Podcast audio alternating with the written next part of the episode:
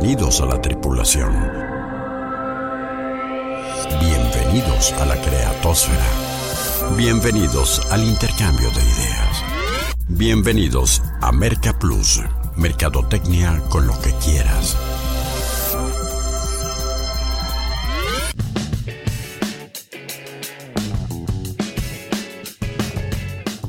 Y como afortunadamente aún nadie le vende a los robots, la mercadotecnia sigue siendo tan fascinante y tan desafiante para los seres humanos que cada semana nos merece este espacio para charlar en torno a ella. Bienvenidos amigos mercadoides a un nuevo contenido para inquietar su intelecto y detonar sus ideas. Yo soy Rodolfo Guerrero y los saludo para invitarlos a la exploración 709 por el planeta marketing. ¿Les parece si en esta ocasión hablamos de un, una estrategia, una acción de comercio que lleva detrás de sí muchas cosas y deriva en cuestiones muy interesantes que son, es hablar el del tema de las devoluciones. Cuando en el centro de tus políticas y procedimientos tienes eh, al cliente, como enfoque, creo que eh, se dan muchos beneficios y uno de ellos es el de, de, las devoluciones. Vamos a tratar el tema con un invitado de lujo que de verdad que estábamos eh, revisando que hace apenas unos tres meses afortunadamente estuvo con nosotros eh, y, bueno, la, la, promesa es que siga estando con más frecuencia porque es un lujo tenerlo y abusamos de la amistad. Moisés Galindo, la autoridad del retail en Latinoamérica, columnista de negocios de Grupo Reforma desde hace muchos años, conferencista recurrente en la Asociación Nacional de Tiendas de Autoservicio y Departamentales, donde por cierto eh, estuvo eh, dando una conferencia la semana pasada. Y, bueno, eh, pues toda una autoridad, un gusto, un lujo. Gracias, Moy, por estar acá con nosotros. Muchas gracias, Rodolfo. Siempre es un gran honor regresar a Merca Plus, donde pues esperemos compartir con los amigos mercadoides algunos conceptos o ideas que permitan poder empoderar y ayudar a servir mejor a los consumidores inteligentes ya, ya lo creo. Eh, consumidores inteligentes, tal como se llama una de sus colaboraciones semanales en Grupo Reforma, que tiene otra este, llamada Innovarte también sobre temas de eh, innovación. Eh, y bueno, ¿de qué irá la charla en los próximos minutos? ¿Por qué no vamos a conocerlo a las coordenadas de la exploración? Activando propulsores. Coordenadas de exploración asignadas. Devoluciones, cancelaciones, reembolsos y cambios. Cuatro situaciones que en verdad retan la cultura del servicio al cliente y la logística de las marcas hoy en día. El tópico central será ese entonces, en nuestra exploración 710 por el planeta marketing. Y el lujo estará en contar de nuevo en la nave con Moisés Galindo, la autoridad del retail en Latinoamérica. La cultura y el impacto financiero de las devoluciones en México. ¿Cómo el e-commerce ha modificado esto, superando al comercio tradicional? ¿Por qué en Estados Unidos es lo más común y en nuestro país no? Casos, tiendas y firmas ejemplares en el manejo de las devoluciones y lo que comunican estas a nivel de confianza en la psicología del consumidor. La complejidad logística de las recolecciones y la estrategia de poner al cliente en el foco de las decisiones políticas y procedimientos de una empresa serán estaciones sobre las que orbitaremos en esta nueva misión. Vamos ya a ella. En 5, 4, 3, 2, 1. Creo que yo decía que eh, el resultado de una política de devoluciones y de esto de, eh, que ha venido a acelerar mucho más el comercio electrónico en todas las cosas que nos está enseñando a nivel de cultura de servicios. Eh, hay una parte introductoria que creo que debíamos de, diferenciar, Moisés, entre una devolución, una cancelación y un reembolso, ¿no? Que son términos muy diferentes en el comercio, ¿no? Sí, definitivamente. Yo creo que el principio y el espíritu de este tipo de transacciones, lo primero que tratan es de compartir confianza, asegurar que hay una transparencia y una calidad en lo que se está ofreciendo. Y al tener esa garantía, pues el cliente puede comprar con mucha más certeza y con la oportunidad de que si el producto eh, está fuera de su nivel de satisfacción, pues él puede devolverlo, cancelarlo o solicitar un reembolso. En realidad, eh, pues es una misma transacción. la única variante es el tratamiento administrativo y en otros casos es la posibilidad de, de reemplazar el producto, en algunos casos. En otros casos simplemente es, ya no deseo más esta transacción, me regresas mi dinero o mi inversión que he hecho al respecto. Sin embargo, lo más importante aquí es que tiene que ver una confianza extrema entre el establecimiento y el consumidor inteligente para poder desarrollar esa sinergia de cualquier transacción con toda la confianza sin tener preocupación alguna de que si algo está fuera de lo esperado, eh, pues eh, hay una opción para ejecutarse. Oye, Moisés, ¿cómo eh, es? Yo recuerdo que había una cuestión que me sorprendía mucho y que eh, me llamaba la atención y que se ha venido eh, evolucionando y me parece que la disrupción en el comercio global eh, y en México obviamente en el comercio este, tradicional ha, ha, sido medular para entender este, este aspecto. Primero me sorprendía mucho que teniendo tan cercano eh, a los Estados Unidos, eh, esa política de, servicio era muy diferente en eh, los comercios locales, inclusive a veces hasta con las mismas compañías operando en Estados Unidos y operando acá, ¿no? En Estados Unidos era, es lo más normal, lo más común, el, este, quiero mi dinero de regreso, ¿no? Este, era de una forma muy clara, muy evidente que lo quería, lo podías pedir, lo podías retornar e incluso a veces hasta recibías un, un cupón o un beneficio eh, a manera de disculpa de la empresa, ¿no? Y luego creo que acá se aceleró mucho el tema por el comercio electrónico, ¿no? Que te permite, eh, incluso recolectándolo hasta en casa, que el que regreses alguna mercancía. ¿Cuál es tu punto de vista? ¿Por qué ¿Cómo podríamos explicar esto, eh, Moisés? Bueno, yo creo que hay una madurez de las compras a domicilio y la entrega a domicilio. Recordemos que la entrega a domicilio en el mercado norteamericano tiene su principal exponente con Richard Sears por allá en 1896. Desde entonces, la entrega a domicilio es una operación natural. A principios de 1900, prácticamente el 50% de los hogares norteamericanos tenían un catálogo de Sears. Y eso permitía desde entonces poder ordenar por correo, por el servicio postal. la entrega era eh, utilizando el mismo medio de transporte, se liquidaba la mercancía contra entrega y eso permitió desarrollar y avanzar comercialmente. Eso significaba que cuando yo entregaba la mercadería en una casa, si al cliente le parecía que estaba fuera de sus expectativas, simplemente eh, evitaba el pago y la mercancía regresaba de manera automática al punto donde fue embarcado. Entonces, esa delantera comercial y esa cultura es lo que a ellos les llevó a, a desarrollar ese grado de confianza por adelantado. Es un mercado mucho más maduro para este tipo de transacciones. ¿Y qué sucede? Que este mismo modelo nosotros lo podemos observar diferenciado.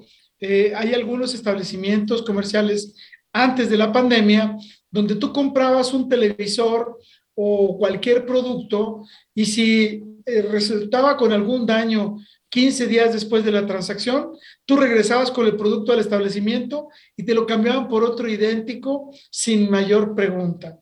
Y entonces ese tipo de servicios lo, que trata es de ilustrar pues ese grado de confianza y ese grado de transparencia para tener recursos para proveer la expectativa máxima al usuario. Desafortunadamente en nuestro mercado, así como hay un cierto retraso en la madurez, también llega a haber usuarios que hacen un uso equivocado de este tipo de recursos. Así es, yo me recuerdo haber colaborado en la compañía icono de esta ciudad, Fábricas de Francia, y en aquella época, hace muchos años, teníamos un modelo que se llamaba Vistas, que era tú pedías una sala o un comedor y lo llevaban a tu casa a ver cómo cabía y cómo se veía físicamente en tu casa. Y bueno, eso era para que tú lo vieras y la familia lo apreciara. ¿Qué sucedía? Que algunos iban y pedían productos a vistas y con el tiempo pues llamaban para regresarlo porque eh, lo habían utilizado en una fiesta o en algún evento y lo regresaban. Entonces, lo que quiero transmitir aquí es que la confianza tiene que ser bidireccional y que por otro lado tiene que ser una buena práctica mutua tanto de parte del establecimiento como de parte del consumidor en este tipo de transacciones. Y la única interpretación que yo le doy a esa diferenciación al servicio es el grado de madurez que lleva de delantera el mercado norteamericano, que por excelencia probablemente sea el más avanzado en este tipo de operaciones. Iniciando transmisión para el Planeta Marketing de Expedientes CX en 3, 2, 1. Hola Rodó, bienvenidos a los expedientes CX. Sabemos que el motor que hace funcionar a una empresa es indiscutiblemente el capital humano. Según estudios, un empleado feliz es un 88% más productivo que aquel que no lo es. Muchas empresas tienen como principal objetivo fidelizar a sus clientes, ¿no? Sin embargo, fidelizar a su personal es igual o más importante. Si un colaborador se enamora de su empresa, lo va a comunicar generando el mejor tipo de publicidad y convirtiéndose en un embajador de la marca, no solo con los clientes, sino con el público en general. Haciendo buenas prácticas podemos crear favorables relaciones y así juntos avanzar hacia la misma meta. Definitivamente un artículo promocional puede lograr esta fidelización y más teniendo de proveedor al mejor en la industria como es Casa Javier. Los invito a que chequen el catálogo en línea y vean todas las opciones que tienen para ustedes. Ya saben en dónde, ¿no? Con los creadores de recuerdos en casajavier.com.mx. Conoce las 4 P's de Casa Javier. Pasión por productos promocionales. Entra ahora mismo a casajavier.com.mx. Y eh, charlábamos en el bloque anterior, eh, a, manera de introducción sobre este tema, eh, Moisés, sobre eh, la cultura y el impacto financiero de las devoluciones en México. Hace poco leía yo toda esta industria que ha detonado el, eh, el comercio eh, electrónico de la famosa última milla, este, eh, el último tramo hasta hacerte llegar a tu domicilio, donde, bueno, la logística ha sido totalmente desafiada en cuanto a cómo te hago llegar justo a tiempo los productos a través de las diferentes compañías, a través de terceros y demás. Y también de igual forma, el, retorno de, productos, ¿no? ¿Cómo has visto entre tus clientes, cómo lo han eh, eh, visualizado independientemente que ya nos dejaste claro que es incluso hasta una política que es disuasiva de que lo regreses, el hecho de decirte lo puedes regresar, es, es, cuestión de confianza, pero el impacto financiero de las devoluciones en México, ¿qué te dicen tus, eh, innumerables clientes en México y Latinoamérica? ¿Cuánto les cuesta y cómo operan en ello? Bueno, yo creo que hay que diferenciar las devoluciones de acuerdo a las categorías y a la naturaleza de los productos. A mí me gusta por lo menos agregar, distribuirlas en tres grandes grupos. Lo que hablo de electrónica, línea blanca, muebles y artículos para el hogar, seres electrodomésticos como un gran grupo, un segundo gran grupo que tiene que ver con los textiles y las cosas que puede portar un ser humano. Y un tercer gran grupo que corresponde a los alimentos. Los tres tienen naturaleza comercial radicalmente diferente. En 1998 fui invitado por la Federación Nacional de Comerciantes de Colombia al evento que se llama Góndola para tratar el tema. Y en aquella época yo ya hablaba de la importancia de tener una operación totalmente consolidada, integrando al punto de venta el telemarketing y las tiendas virtuales. Y claro, en ese momento yo hablaba de un nivel de servicio diferente. Yo hablaba de que, por ejemplo, cuando vendes alimentos, tu propuesta de valor tiene que estar centrada en entregar entre minutos y horas. Hablo de 1998. Cuando hablamos de textiles, hablo de que probablemente tengas un nivel de entrega de, de dos o tres días. Y cuando hablo de productos de línea blanca, electrónica, probablemente la entrega pueda durar una semana, con un componente muy crítico. Hoy en día la entrega a domicilio de estos últimos productos tiene un, un tema medular. Es muy probable que alguno de ustedes se haya comprado en alguno de estos portales y compra un refrigerador duplex que desafortunadamente eh, a la hora de subirlo por la escalera del edificio es imposible y tampoco cabe en el elevador. Y entonces este tipo de portales lo que hacen es, te entregan el, refrigerador a la entrada del condominio y tú vives en el quinto piso y te haces bolas. Yo quiero decir ahí que eh, los que han comprado en cadenas comerciales como Liverpool o alguna de estas organizaciones, ellos te aseguran la entrega adentro de tu casa y algunos productos vienen con la preparación de conectarlos al agua, si es una lavadora o conectar un refrigerador. Te los dejan funcionando, te los desempacan y ya está listo todo, ¿no? Cultura de servicio. Así es, y entonces ese modelo es un modelo de servicio extremo, donde a lo mejor tú puedes ilusamente descubrir que un producto vale 500 pesos menos, pero resulta que subirlo al quinto piso te vale dos mil pesos instalarlo y colocarlo. Entonces, en ese modelo, la entrega tiene que ser llave en mano adentro de tu casa y eso es un diferenciador crítico. En el caso de textiles, lo que con frecuencia sucede con las tallas, y es donde se vuelve muy crítica la devolución, es que los patrones de las tallas entre los diferentes fabricantes son diferentes. Y es común que, por ejemplo, cuando tú compras una camisa que es entallada o una camisa que es de corte tradicional, pues a lo mejor te puede quedar más extendida o menos extendida o el cuello. Eh, tú pierdes el privilegio de, de la posibilidad de probar. Pero bueno, ¿qué es lo que sucede en algunas compañías que venden con entrega a domicilio? Lo que hacen es que en las tiendas tienen ciertas prendas que están disponibles para que tú te las pruebes y lo que te garanticen es que las siguientes entregas te van a entregar una talla correcta. El gran tema es que entre marca y marca hay variaciones en las tallas. Oye, a veces es entre, a veces es entre la misma marca, ¿no? Así que, es. Este, ciertas marcas de camisa, Scapino, Brook Brothers o la que algunas que ubico perfectamente que tienen una línea slim, una línea corte clásico y otra línea corte regular y son muy diferentes, ¿no? Pero la gente a veces, eh, por más que te lo pongan y te lo describan en la ficha técnica tan importante en el comercio electrónico, lo, lo pierden de vista, ¿no? Así es, y, eh, parte, parte del modelo aquí es interesante, es que el cliente tiene que aprender a descubrir cuáles son sus, sus tallas, ¿no? Por ejemplo, tú mencionaste Brook Brothers como esta camisa que hoy traigo. En Brook Brothers tienen un, un rack con todas las variaciones de tamaños de prendas, de tal suerte que tú tienes que escoger la que te queda y no tienes que ir abriendo mil camisas para encontrarla. Están Sí. las camisas de prueba y tú escoges la que te queda exactamente en dimensiones de manga, cuello y el grado de, de entallado que tiene la prenda. Y entonces lo mismo sucede con brasiers, lo mismo sucede con ropa interior, pantalones, blusas, trajes. ¿no? Y ese Sí. es un tema que, que nosotros necesitamos descubrir como, como establecimiento, cómo enseñarle a cada consumidor sus tallas. ¿Qué pasa? Que cuando yo ordeno, pues a veces eh, a la hora de que yo me pruebo la prenda, pues la caída del algodón o el lino o lo que sea, pues es diferente a lo que yo tengo como expectativa.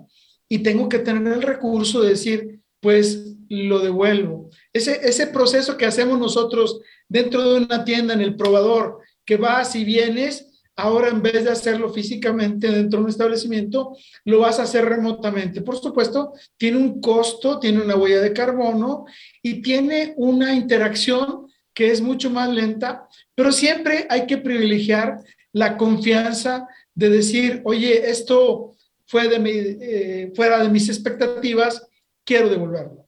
Así es, yo, yo eh, he compartido y, siempre he sido un crítico, lo he dicho también mucho en estos micrófonos a nuestros amigos mercadoides, eh, de, en el sentido de cómo el retail tradicional se fue, desde mi punto de vista, rezagando en un proceso de cultura de servicio a, en paralelo a cómo el comercio electrónico fue salvando todas esas objeciones eh, que se le plantearon de, origen, ¿no? Este, la confianza de soltar el, el, el, número de tarjeta y las claves, y entonces apareció PayPal y aparecieron otros sistemas para asegurarte la compra, para darte confianza, y otra era justamente esta, muy medular, ¿no? Este, con los zapatos, ¿no? Este, insisto, la ficha técnica muy descriptiva, pero este, no es lo mismo el calzado para tenis de Adidas, que es muy justo, al de Nike que es muy white, ¿no? Entonces, eh, eh, creo que eh, en, ese, en esa parte ha sido medular dar esa confianza.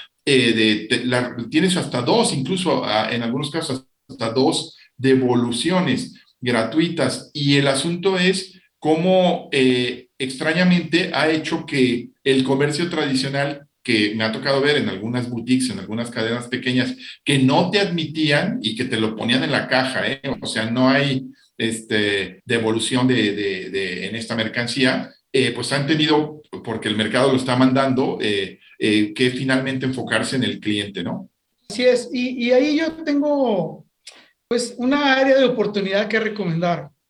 Y esto es algo que lamentablemente eh, nosotros lo vemos reflejado en las devoluciones. Sin embargo, yo quiero preguntarle a todos los mercadoides y a todas las personas que administran establecimientos comerciales es, ¿conocen las tallas de tus clientes?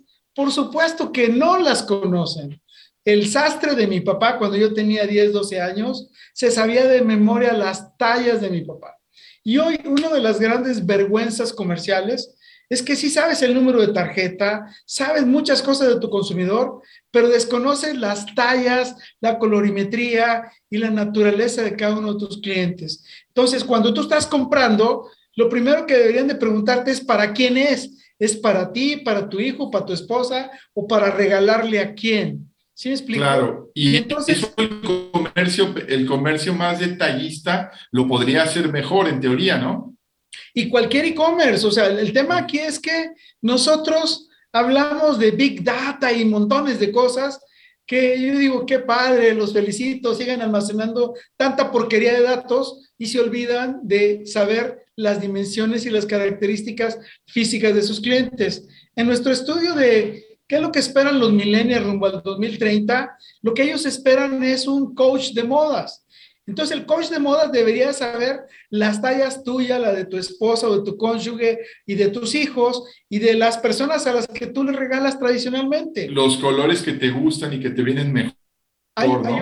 Hay, una boutique de caballeros en la Ciudad de México de Luis Solito que tiene como fama eh, ser un, un, espacio para regalarle a los políticos. Tú llegas y dices, esta chamarra la quiero regalar a tal político y ahí saben las tallas del político. ¿Sí me explico? Y entonces, aquí debería ser igual. O sea, yo debería de poder tener la capacidad de recordar las tallas de las personas a las cuales frecuentemente yo les puedo regalar, incluso mis tallas, con un doble propósito de saber qué prendas ya le vendí, qué prendas le estoy queriendo vender hoy y cómo estas hacen match para crear un guardarropa que esté sincronizado en las características y la formulación eh, morfológica que tiene cada persona. Vaya reto, este, no solo tener los datos, sino saber interpretar y utilizar los datos volcados al beneficio del cliente, que al final eso será en beneficio de la compañía. La autoridad del retail en Latinoamérica hablándonos de esto, y de veras cuando digo la autoridad del retail, lo digo utilizando el más correcto este, eh, lenguaje para describir la... Eh, experiencia de nuestro invitado que ha trabajado para eh, decenas de cadenas de tiendas departamentales y de autoservicio brasileñas, colombianas, ecuatorianas, chilenas, españolas y demás, columnista de la sección de negocios de Grupo Reforma y eh, conferencista estrella, rockstar en, en ANTAD, ¿no? la, la convención de la Asociación Nacional de eh, Tiendas de Autoservicio y Departamentales donde ya decíamos estuvo la semana pasada. Eh, ¿Por qué o por ocasión número 30 o cuántos años llevas dando conferencias ahí? Eh, hace 30 años que di mi primera conferencia en ANTAD. Todavía en aquella época fue en el Fiesta Americana, en el Estelaris, en ese salón grande que había. wow. Eh, y bueno, tengo gratas memorias de esa vez. De, del, luego fue en el 93. Y cuando estábamos en el 93, me invitan para el 94. Y yo les dije que me gustaba dar conferencias, pero que me disgustaba hablar de teoría y dejar de hacer prácticos. Y yo les decía que en aquella época era muy difícil vender un escáner explicando que era un rayo láser que emitía una luz con una longitud de onda que se reflejaba en un papel cuando era blanco, cuando era negro, y todo eso para leer un código de barras. Yo les decía que era mucho más fácil traer un escáner y escanear y ver qué pasaba. Hacerles, claro. Y de ahí surgió la idea de crear la primera tienda del futuro en América Latina. Eso sucedió por ahí por octubre, noviembre de 2000, perdón, 1993 y lo presentamos el 28 de enero, febrero, perdón, de 1994 en el Fiesta Americana. en aquella época el sueño era, era muy grande porque queríamos demostrar toda la tecnología que había disponible. Por raro que sea, había kioscos multimedia. Yo le podía dejar un mensaje grabado en video al gerente de la tienda para quejarme de algo. Yo podía navegar a lo largo de la tienda, encontrar un producto y, me decía en qué parte de la tienda estaba físicamente colocado el arroz, el pan, la leche o lo que fuera. Y bueno, estábamos haciendo cosas interesantes. Había etiquetas electrónicas, había, eh, en ese momento el Internet era incipiente y nosotros proponíamos la televisión vía satélite para comprar con entrega a domicilio. Y entonces, Hace 28 años. Así este, es. Un poco tenemos entonces, corrijo la presentación, al, al Julio Verne del retail este, latinoamericano, una persona clave en la industria para haber incorporado todos los avances este, tecnológicos y, bueno, pues ahí nada más para un pequeño detalle de, de su amplia trayectoria que le da toda la autoridad para hablar del tema que nos ocupa en esta ocasión. Y por cierto al cual te invito a que te integres en la charla, amigo Mercadoide, diciéndonos qué empresa te ha sorprendido positivamente con alguna devolución termo anticaídas de Mercaplus, cortesía del líder en promocionales casajavier.com.mx hacia el final de, del programa. Y en, la parte anterior del programa, este, Moy, tú eh, nos explicabas, yo te preguntaba sobre los temas eh, logísticos financieros eh, y hacías tres grandes categorizaciones de las devoluciones de productos electrodomésticos, muebles y demás. Este, por ello conocí el caso, que te lo compartí, de la política de Walmart con eh, su línea de marcas propias de electrodomésticos, ¿no? Que era la indicación al gerente, destruyelo, o sea, no lo regreses, o sea, te regresan un, este, en aquel entonces un DVD, un CD, este, un reproductor de, de, de música, este, destruyelo, no, no, no lo regreses, ¿no? Y luego nos hablabas de la categoría de una segunda categoría que nos clavamos en la plática, las prendas de vestir, y creo que nos quedó pendiente hablar un poco de las complejidades de eh, la, las devoluciones eh, de alimentos eh, o perecederos, ¿no? Así es, yo creo que el gran reto está en la, en la logística y la operación de los alimentos. Yo vengo desarrollando una serie de pruebas, revisiones de la entrega de alimentos desde antes de la pandemia, incluso durante la pandemia y, durante todo este tiempo. Y de las primeras cosas que, que observo es que hay una gran desconexión entre las herramientas que utilizas para pedir contra las herramientas que utilizan para surtir y las herramientas que utilizan para hacer la entrega. Hay una cosa que a mí me gusta decir que se llama pedido perfecto. Pedido perfecto para mí es lo que me ofreces está en existencia, me lo entregas al precio que me dijiste, en la cantidad que yo lo pedí, el día y a la hora que convenimos vía la plataforma. Cuando yo le pregunto a las tiendas cuál es su nivel de pedido perfecto, su nivel de pedido perfecto es muy, muy bajo. ¿Y por qué razón? Porque han utilizado diferentes herramientas para generar una solución. Hay cosas que son desesperantes. Imagínense ustedes que cuando hacen un pedido, mal lo estás ordenando, que te dicen, ¿qué crees? Es que este producto, este, pues ya no hay en existencia. Cuando yo hablo con las personas que hacen los despachos, les pregunto, oye, de 100 pedidos, ¿cuántos tienes que hablarle al cliente? pues al 85% de los pedidos, porque faltó algo, algo está incompleto, hay que hacer un reemplazo. Y eso es parte de la gran problemática que representa vender alimentos o productos de abarrotes contra el stock disponible en un anaquel. O sea, cuando yo pido el producto, probablemente está disponible en el anaquel, pero cuando voy por él, pues ya no está disponible. O resulta que la persona que va a recoger el producto desconoce dónde se localiza. Uno de los grandes cocos está en que cuando alguien va a, hacer a recolectar el pedido, desconoce que el pasillo del refresco o del vino es el pasillo 14, nivel 8, y vas a encontrar una botella de Monte Chamic.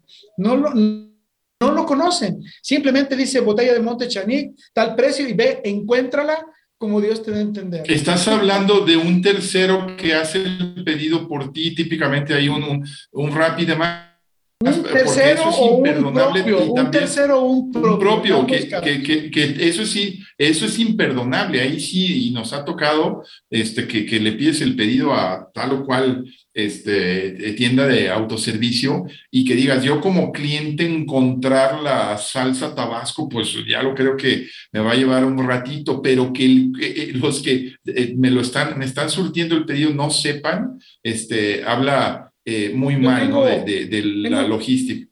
Yo soy de los que hace el pedido y va a la tienda y voy a ver mi pedido, cómo lo están operando. Veo los documentos que utilizan para hacer el picking, veo cómo lo cobran en el punto de venta y encuentro cosas que son muchas áreas de oportunidad y que lo único que descubro es que seguimos dependiendo de una operación tercerizada muy, muy grande. ¿Qué, ¿Qué sucede en los supermercados? Los supermercados operan con un margen muy bajo. O sea, del precio de venta de un producto eh, que ustedes vean, generalmente un 20% es el costo de la operación del supermercado. Y dentro de ese 20%, del 100%, los supermercados ganan un 4, 5 o 6%, los que son muy buenos. Entonces, ¿qué sucede? Los márgenes son muy bajos, pero hay muchos detalles y muchos vicios en la operación. Yo los invito a que cuando ustedes hagan un pedido con entrega a domicilio, lo primero que revisen es la fecha de caducidad. De repente yo pido una papaya y la fecha de caducidad es el mismo día. O si yo pido salmón, atún o carne, todo vence en tres días. Y entonces vamos a encontrar que hay un tema de frescura y hay algo bien grave. Cuando yo ordeno el pedido y lo programo, lo pido en la mañana y lo programo para las 4 o 5 de la tarde, muy probablemente el picking de ese, de ese pedido lo hagan como a las 12 del día. ¿Y qué va a suceder? Que muy probablemente eh, ese va, el pedido del producto fresco va a estar en, un en una hielera que no es un refrigerador y va a estar en, en, algún punto perdido en la tienda, igual que otros pedidos, aguardando la entrega. se pierde la línea de refrigeración, se pierden muchas cosas. Y, y, ya no digamos la ruta de reparto, este, que a veces está mal diseñada y, con eh, esto, estos calores que, por ejemplo, que hoy tenemos, ¿no? Sobre todo con el tema de perecederos, mucho más demandante ahí y, y que tiene que ver, insisto, con muchos costos también, eh, todos estos errores, muchos costos operativos para, este, algunas tienen la política de, bueno, pues, pues ya, ya te lo regalo porque no era la presentación que me pediste de la mermelada acórdico, qué sé yo, este, pero, pero la, decepción, el mayor costo creo que es el cúmulo y la, eh, eh, el volumen de gente decepcionada eh, en, en, este, en este sentido que le cuesta mucho a las empresas. Este, ay, déjenme contar una a propósito, porque lo decía bien Moisés, que no es privativo y esta miopía o este espejismo de que solo es para los grandes corporativos. Hace poco fui a una panadería de barrio que recién descubrí este, cerca de casa y, y, que, este, pues la verdad es que es un pan muy bueno, artesanal y es, digámoslo, este, claramente y como un gran conocedor de la bizcochería nacional, es, es de precios altos. Y de repente, eh, seis de la tarde, voy por un pan y le hago la observación al, al eh, dependiente de que sentía que estaban un poco duras las piezas de, de, de, pan, ¿no? Y, y, le digo, me dice, no, no, son de, de hoy, este, de la horneada de las 12 del mediodía y demás. Entonces las traigo a casa y llego, le damos la primera mordida para la cena, este, ya saben, chocolatito y todo con el pan, y no, hombre, se estaban, pero verdaderamente en, muy mal estado, ¿no? Y obviamente con mi espíritu, igual que tú, Moisés, mercadólogo y investigador, voy y la regreso, dije, va a ver cómo reacciona, ¿no? Voy y me encuentro al mismo chavo y me, me dice, oiga, una disculpa, ¿eh? yo pensé que si eran de la horneada y demás, claro que sí, le regresa su dinero o quiere llevarse otras piezas de pan.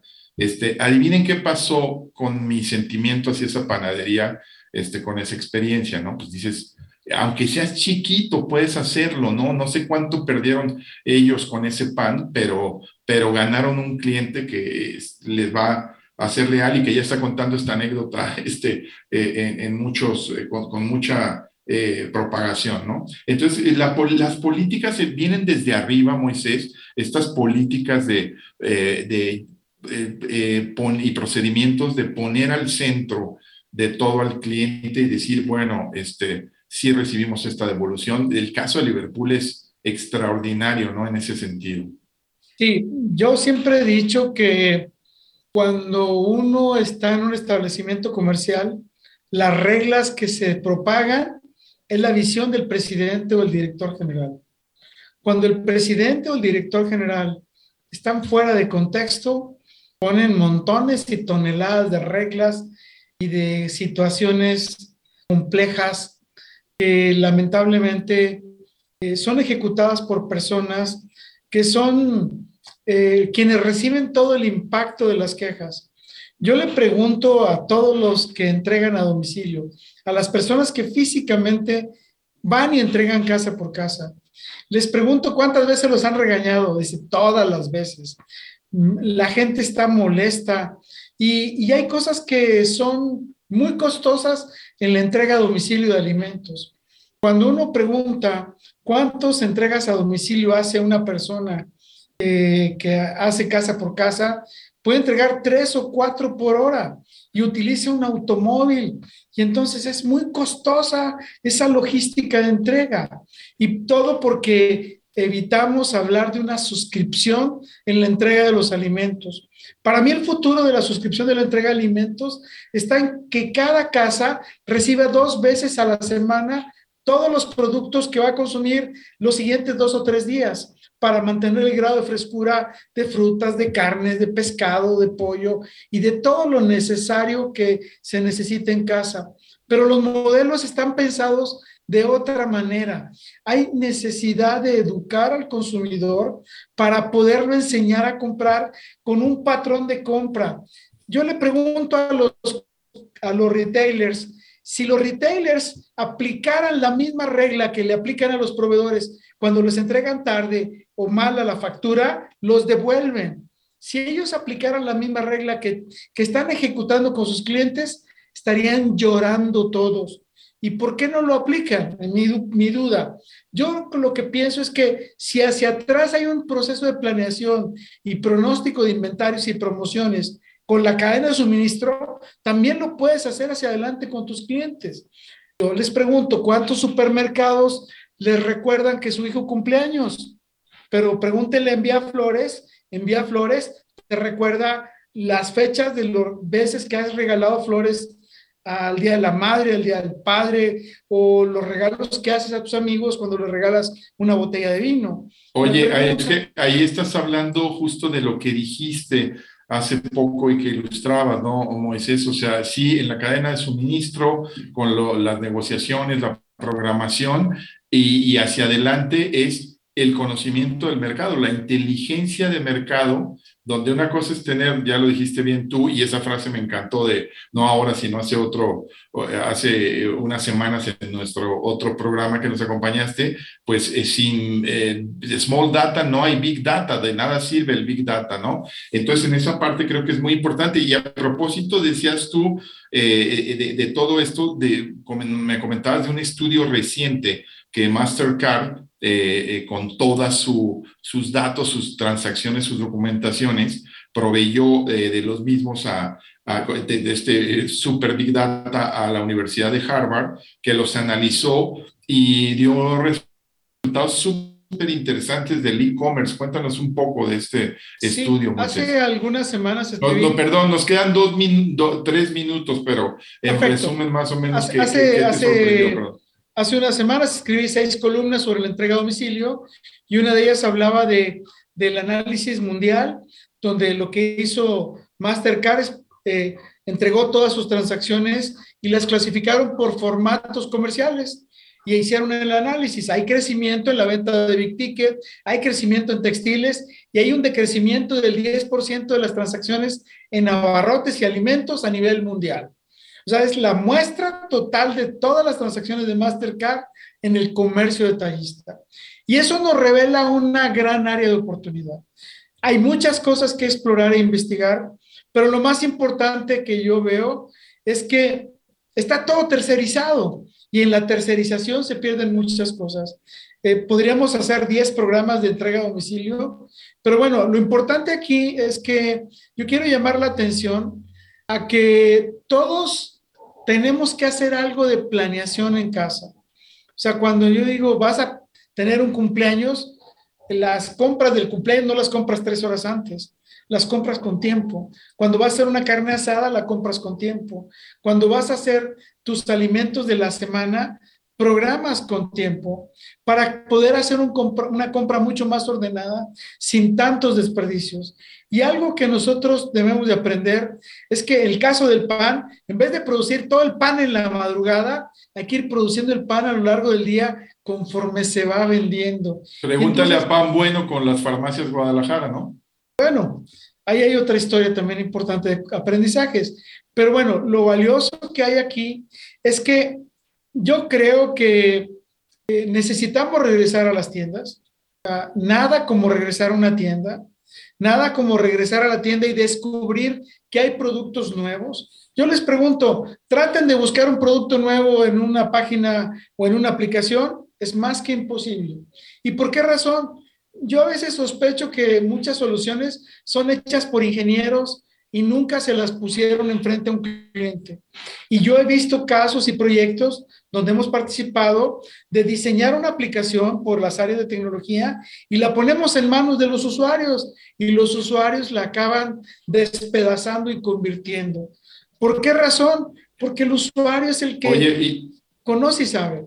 Claro, porque al final es tal cual la historia de tu vida, ¿no? Que tú vienes de la ingeniería, pero has desarrollado una sensibilidad para entender al cliente, entender sus dinámicas, entender sus rutinas dentro del punto de venta y ello te ha convertido en el personaje eh, con el prestigio y reconocimiento que, en que te has convertido eh, en, entre las tiendas de autoservicio departamentales de Latinoamérica y de España. Un gustazo, como siempre, eh, tenerte acá con nosotros, Moy. Un abrazo y la verdad ha sido muy ilustrativo el tema de aprender contigo de las devoluciones a manera de conclusión, si me lo permites, creo que la primera más eh, regla importante de las devoluciones si estás en el comercio es este pues tratar de evitarlas con calidad, ¿no? Este, pero creo que si no sucede así, hay que saber cuánto te cuesta un cliente decepcionado. Muchas gracias, Moy.